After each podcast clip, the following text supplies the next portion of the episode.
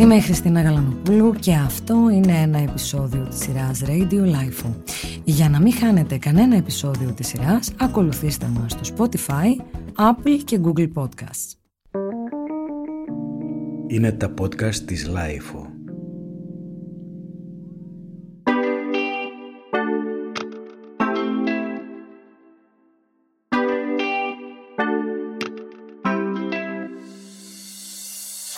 Κορίτσι στην εφηβεία συνήθως σημαίνει σύγκριση και μέτρημα. Συγκρίνεσαι με άλλα κορίτσια, κάποτε και με νεαρές γυναίκες και μετριέσαι συνεχώς.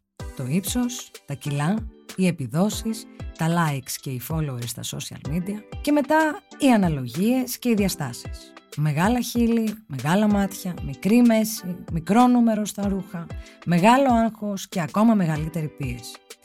Ολόκληρη ή έτσι κι αλλιώς περίπλοκη περίοδος της εφηβείας καταλήγει ένα κυνήγι με τα νούμερα στα οποία ένα κορίτσι πείθεται ότι πρέπει να χωρέσει. Και μετά η εικόνα. Η εικόνα της στα social media. Τα φίλτρα. Τα προγράμματα επεξεργασίας φωτογραφιών. Ένα ολόκληρο εργοστάσιο που την πιέζει, τη στενοχωρεί, τη μαθαίνει να μην αποδέχεται και να μην αγαπά τον εαυτό της να γίνεται εχθρός με τη δική της όμορφη αλήθεια και να πιάνει φιλίες με το ψεύδος, το ψεύδος της εικόνας. Εδώ και μήνες η Dove σε μια εξαιρετικά δυνατή εκστρατεία για την ενδυνάμωση των κοριτσιών θέτει με γλαφυρό τρόπο όλα τα παραπάνω. Το πώς βοηθάμε τα νεαρά κορίτσια να αγαπήσουν τον εαυτό και τα ταλέντα τους ακριβώς όπως είναι.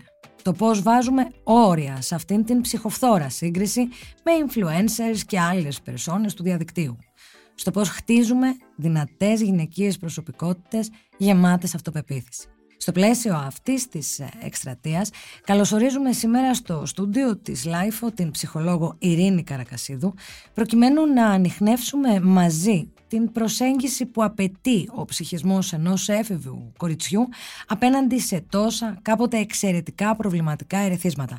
Ειρήνη, σε καλησπερίζω και περνάω κατευθείαν ε, στο πρώτο ερώτημα που έχει να κάνει με τις ε, συνήθειες των εφήβων.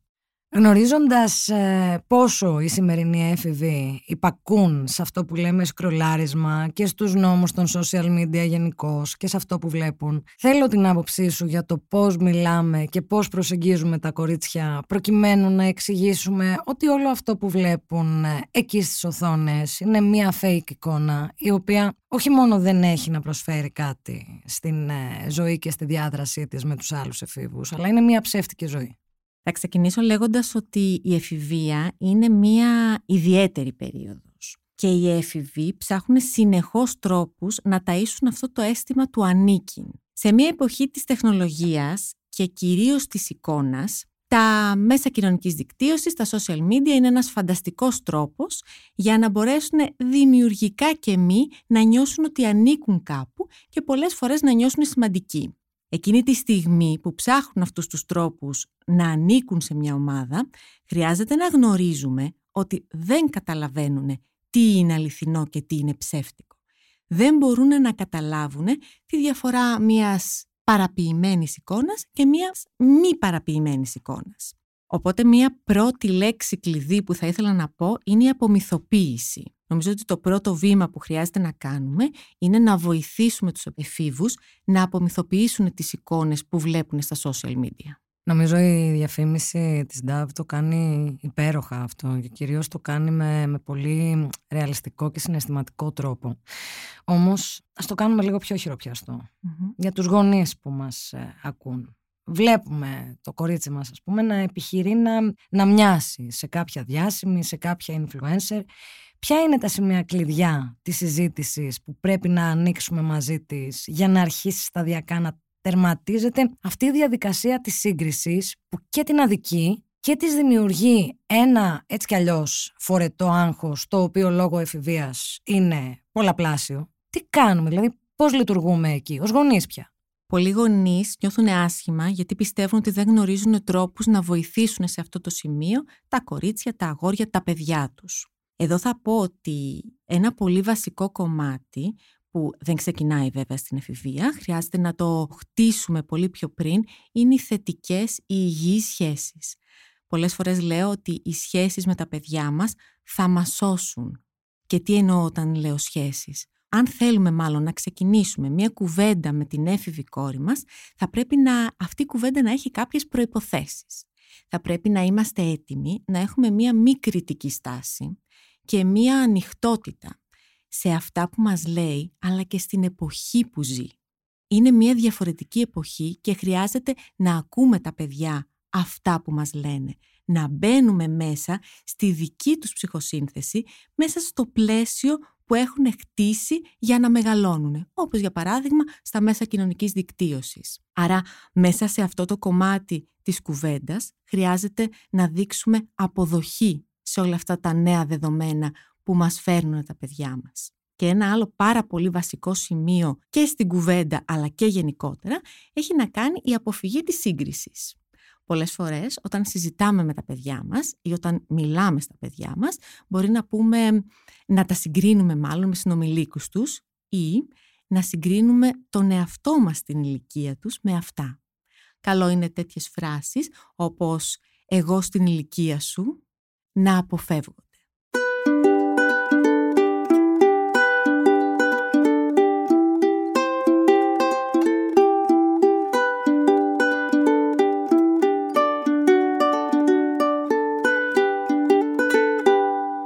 Ήθελα να σε ρωτήσω για αυτό που λέγαμε πριν να ξεκινήσουμε το podcast. Μου είπες ε, κάτι πολύ χρήσιμο για το τρίτο μάτι, το τρίτο αυτή για την ακρίβεια. Φαντάζομαι ότι εννοούσες κάποια θεία, κάποια γυναίκα του περιβάλλοντος στην οποία έχουμε εμπιστοσύνη στην περίπτωση που δεν έχουμε άνεση ή που το παιδί δεν ανοίγεται εύκολα και συνήθως δύσκολα ανοίγονται σε αυτή την ηλικία στους γονείς. Ποια είναι η αξία αυτού του τρίτου αυτιού, ενός γυναικείου αυτιού, μιας θείας, ε, για παράδειγμα, που μπορεί να φιλτράρει και να είναι λιγότερο επικριτική αν ακούσει κάτι ή μια εξομολόγηση η οποία μπορεί να φέρει σε δύσκολη θέση τη μητέρα, για παράδειγμα; Εξαιρετική ερώτηση. Το λέω πάντα στους γονείς ότι όσο άνετοι και αν είναι ή και αν θέλουν να δείξουν, τα παιδιά πάντα νιώθουν μία απόσταση την οποία δεν τη δημιουργούν οι γονείς, δεν τη δημιουργούν τα παιδιά, τη δημιουργεί η συνθήκη. Ότι είναι οι γονείς, ότι είναι το παιδί και ιδιαίτερα στην εφηβεία. Οπότε είναι πάρα πολύ σημαντικό να υπάρχει ένας κοντινός άνθρωπος, όπως είπες, μια θεία, η οποία θα ακούσει πραγματικά αυτά που έχει να πει η έφηβη ανιψιά της και πολύ σημαντικό, το τόνισες και θέλω να το ξαναπώ, η στάση της θα είναι συνήθως μια μη κριτική στάση, γεμάτη αποδοχή και το παιδί το αντιλαμβάνεται έτσι. Αυτό είναι το σημαντικό. Και κάποια έτσι αισθήματα ντροπής σε αυτή τη σχέση πολύ γρήγορα φεύγουν. Και νομίζω ότι εκείνο που αγχώνει τους εφήβους σε τέτοιες συζητήσεις με τους γονείς είναι κυρίως το αίσθημα ανησυχίας. Δεν είναι τόσο το επικριτικό, αλλά ότι θα κάνω τη μαμά να ανησυχήσει. Ή ο μπαμπάς μου, ας πούμε, θα πεθάνει από, τη, από την τρομάρα του και από την ανησυχία του για αυτό που θα το πω. Πάμε όμως ε, και θέλω να σε ρωτήσω σε ένα πιο δύσκολο task. Α πούμε ότι έχουμε απέναντί μας ένα έφηβο κορίτσι το οποίο υφίσταται από πειράγματα, το πάω κλιμακωτά, μέχρι bullying για κάποιο στοιχείο της εξωτερικής του εμφάνισης. Και γνωρίζουμε βέβαια πάρα πολύ καλά ότι στην εφηβεία τόσο το πρόσωπο όσο και το σώμα υπόκεινται και τα δύο σε διαρκείς αλλαγές. Πώς στεκόμαστε απέναντι σε αυτήν την περίπτωση; Δηλαδή πώς εξηγούμε σε αυτό το παιδί ότι ξέρεις κάτι, αυτό το οποίο βλέπεις τώρα ως πρόσωπό σου και μπορεί να βλέπεις μια μητούλα λίγο μεγαλύτερη, ακμή, χέρια τα οποία προεξέχουν και ε, μπορεί να σε φέρνουν σε μια μηχανία ενδεχομένως με τους φίλους σου μέσα στην τάξη οπουδήποτε, θα αλλάξουν. Πώς την κάνουμε όμως αυτή την κουβέντα και πώς δεσμευόμαστε ότι αυτό δεν είναι μια μόνιμη κατάσταση; Να πω ότι όταν φτάνει το σημείο της παρενόχλησης, το bullying όπως πολύ ωραία είπες, τότε χρειάζεται να ενεργοποιούνται και άλλα μέτρα όπως πολύ ωραία τοποθετήθηκες, υπάρχει διαβάθμιση και κλιμακωτά υπάρχουν κάποια στοιχεία που μπορούν να θεωρηθούν παρενόχληση. Θα ήθελα να το πω ότι όταν φτάσεις σε ένα σημείο πολύ υψηλά στα κόκκινα αυτής της κλίμακας, χρειάζεται να λαμβάνουμε άλλα μέτρα. Αλλά σε ένα πολύ γενικό πλαίσιο, θα ήθελα να πω ότι αυτό που χρειάζεται να κάνουμε είναι να βοηθήσουμε τα παιδιά να γιορτάζουν τη μοναδικότητά τους να τους δώσουμε να καταλάβουν ότι η ατέλεια, όλα αυτά που έφερες σαν πολύ ωραία παραδείγματα, πολύ κοινά στην εφηβεία για την εξωτερική τους εμφάνιση, είναι μέρος της ανθρώπινης ύπαρξης. και ότι δεν γεννιόμαστε για να είμαστε τέλειοι, αλλά γεννιόμαστε για να είμαστε μοναδικοί. Και στην ουσία η τελειότητα είναι αυτό. Η μοναδικότητα, η διαφορετικότητα και ο τρόπος να αγαπάμε και να σχετιζόμαστε με τον εαυτό μας. Και κάτι πολύ σημαντικό που είπες είναι η μονιμότητα αυτών των χαρακτηριστικών. Χρειάζεται να τους δώσουμε παραδείγματα πιθανόν από την δική μας εφηβεία το ότι αυτά τα πράγματα αλλάζουν. Να τους καταλάβουμε για αυτήν την αγωνία και το άγχος αυτού που βλέπουν στον καθρέφτη, να αποδεχτούμε αυτό το συνέστημα και με έναν τρόπο να τους καθησυχάσουμε ότι μετά από λίγο καιρό, πιο σύντομα ή μεγαλύτερο χρονικό διάστημα, θα δούνε κάτι άλλο. Και όσο φτιάχνουν εντός εισαγωγικών το φτιάχνουν το μέσα τους, τόσο πιο γρήγορα θα δούνε διαφορετικό και πιο όμορφο το έξω τους.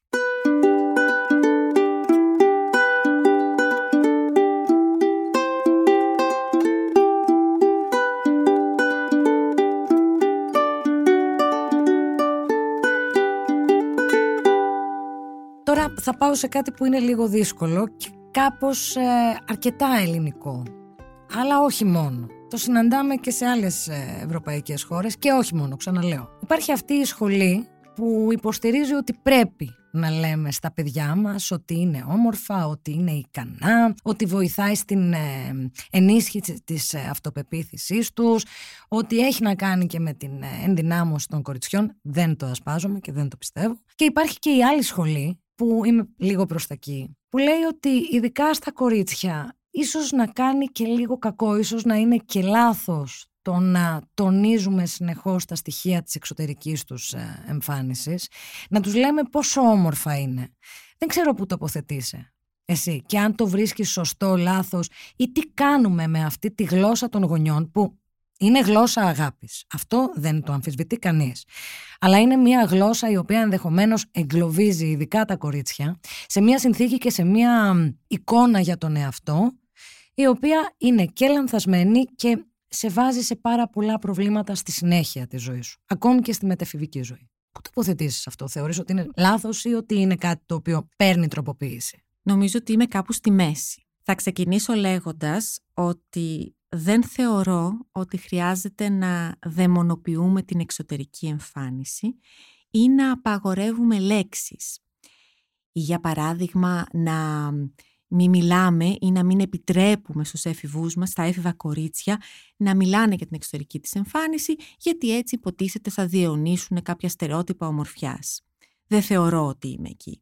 Αυτό που είπες που είναι πολύ σημαντικό είναι το μόνο την εξωτερική εμφάνιση, οπότε θα μείνω εκεί. Αυτό που χρειάζεται να αλλάξουμε ή να ενισχύσουμε είναι να βάλουμε μέσα στις λέξεις μας και στα λεγόμενά μας και τα εσωτερικά χαρακτηριστικά. Τα χαρακτηριστικά της προσωπικότητας, τις δεξιότητες, τα ταλέντα αυτών των κοριτσιών, τις αξίες. Να καταλάβουν δηλαδή ότι δεν είναι μόνο η εξωτερική τους εμφάνιση, είναι και η εξωτερική τους εμφάνιση, αλλά και η εσωτερική τους ομορφιά, η οποία πηγάζει από αυτά που είπα πριν, από τις δυνάμεις, τις δυνατότητες, τις δεξιότητες, τους διάφορους ρόλους που έχουν στην καθημερινότητά τους. Οπότε εκεί τι θα έλεγα. Μια πολύ ωραία, θα το πω άσκηση, που χρειάζεται να κάνουν οι γονείς τα παιδιά τους, είναι να τους λένε κοπλιμέντα να τους λένε πόσο θαυμάζουν ή πόσο υπερήφανοι είναι για πράγματα που αφορούν και την εξωτερική εμφάνιση, αλλά κυρίως για την εφηβεία, για τα εσωτερικά χαρακτηριστικά τους. Πόσο ευγνώμονες είναι για διάφορους ρόλους που έχουν, όπως για παράδειγμα ότι είσαι πολύ καλή φίλη ή πολύ καλή αδερφή ή να τα συγχαίρουν για διάφορες δεξιότητες, για διάφορες καλές πράξεις, για την ευγένειά τους και όχι μόνο για την ωραία μύτη τους, για τον τρόπο που ντύνονται, όχι μόνο για το σώμα τους. Θα ακουστεί κλεισέ, αλλά νομίζω ότι πάντα η ομορφιά ήταν εσωτερική υπόθεση. Τα εξωτερικά χαρακτηριστικά, εντάξει, νομίζω ότι έχουμε δει πώς αλλάζουν, πώς δεν αλλάζουν και φυσικά κανένας δεν κρίνει κανέναν για τις αλλαγές. Απλώς εδώ το ηλικιακό πλαίσιο είναι η εφηβεία. Κλείνοντας, θα ήθελα να σε ρωτήσω το εξής. πόσο δύσκολο τελικά είναι να μάθεις ή να ξαναμάθεις, γιατί αυτή η γενιά έχει γεννηθεί λίγο με το scroll down, με τη συνήθεια του scroll down, πόσο εύκολο είναι να ξανατσιπάρεις μια καινούργια υγιή συνήθεια από την ε, δική σου εμπειρία με φίβους και παιδιά; Ποια είναι τα, τα εργαλεία που χρειαζόμαστε για να αλλάξουμε αυτό το, το habit με ένα άλλο; Να πω εδώ ότι ό,τι μαθαίνεις μπορεί να το ξεμάθεις και να μάθεις κάτι άλλο. Το υποστηρίζω πάρα πολύ αυτό και νομίζω ότι είναι η αισιόδοξη ματιά για το οτιδήποτε. Το σημαντικό νομίζω σε, σε αυτό που αναφέρεις θα έλεγα ότι είναι η μίμηση προτύπου. Και επειδή μιλάμε για αυτήν την ηλικία, για την εφηβεία, είναι πάρα πολύ σημαντικό πώς στεκόμαστε εμείς οι ενήλικοι και κυρίως οι σημαντικοί άλλοι για αυτά τα παιδιά, πώς στεκόμαστε απέναντι σε αυτήν τη συνήθεια. Και το δικό μας παράδειγμα θα τα βοηθήσει πιο γρήγορα ή πιο αργά να υιοθετήσουν πιο υγιείς, πιο θετικές συνήθειες. Πολύ σπουδαία και πολύ χειροπιαστά όλα αυτά. Ειρήνη, θέλω να σε ευχαριστήσω και για τη γνώση και για την εμπειρία και για τα χρηστικά tips ε, που έφερες ε, στο στούντιο και για αυτή την κουβέντα και να ευχηθώ λιγότερο scroll down, λιγότερο TikTok, μακάρι. Ωραία ευχή. Ευχαριστώ πολύ εγώ.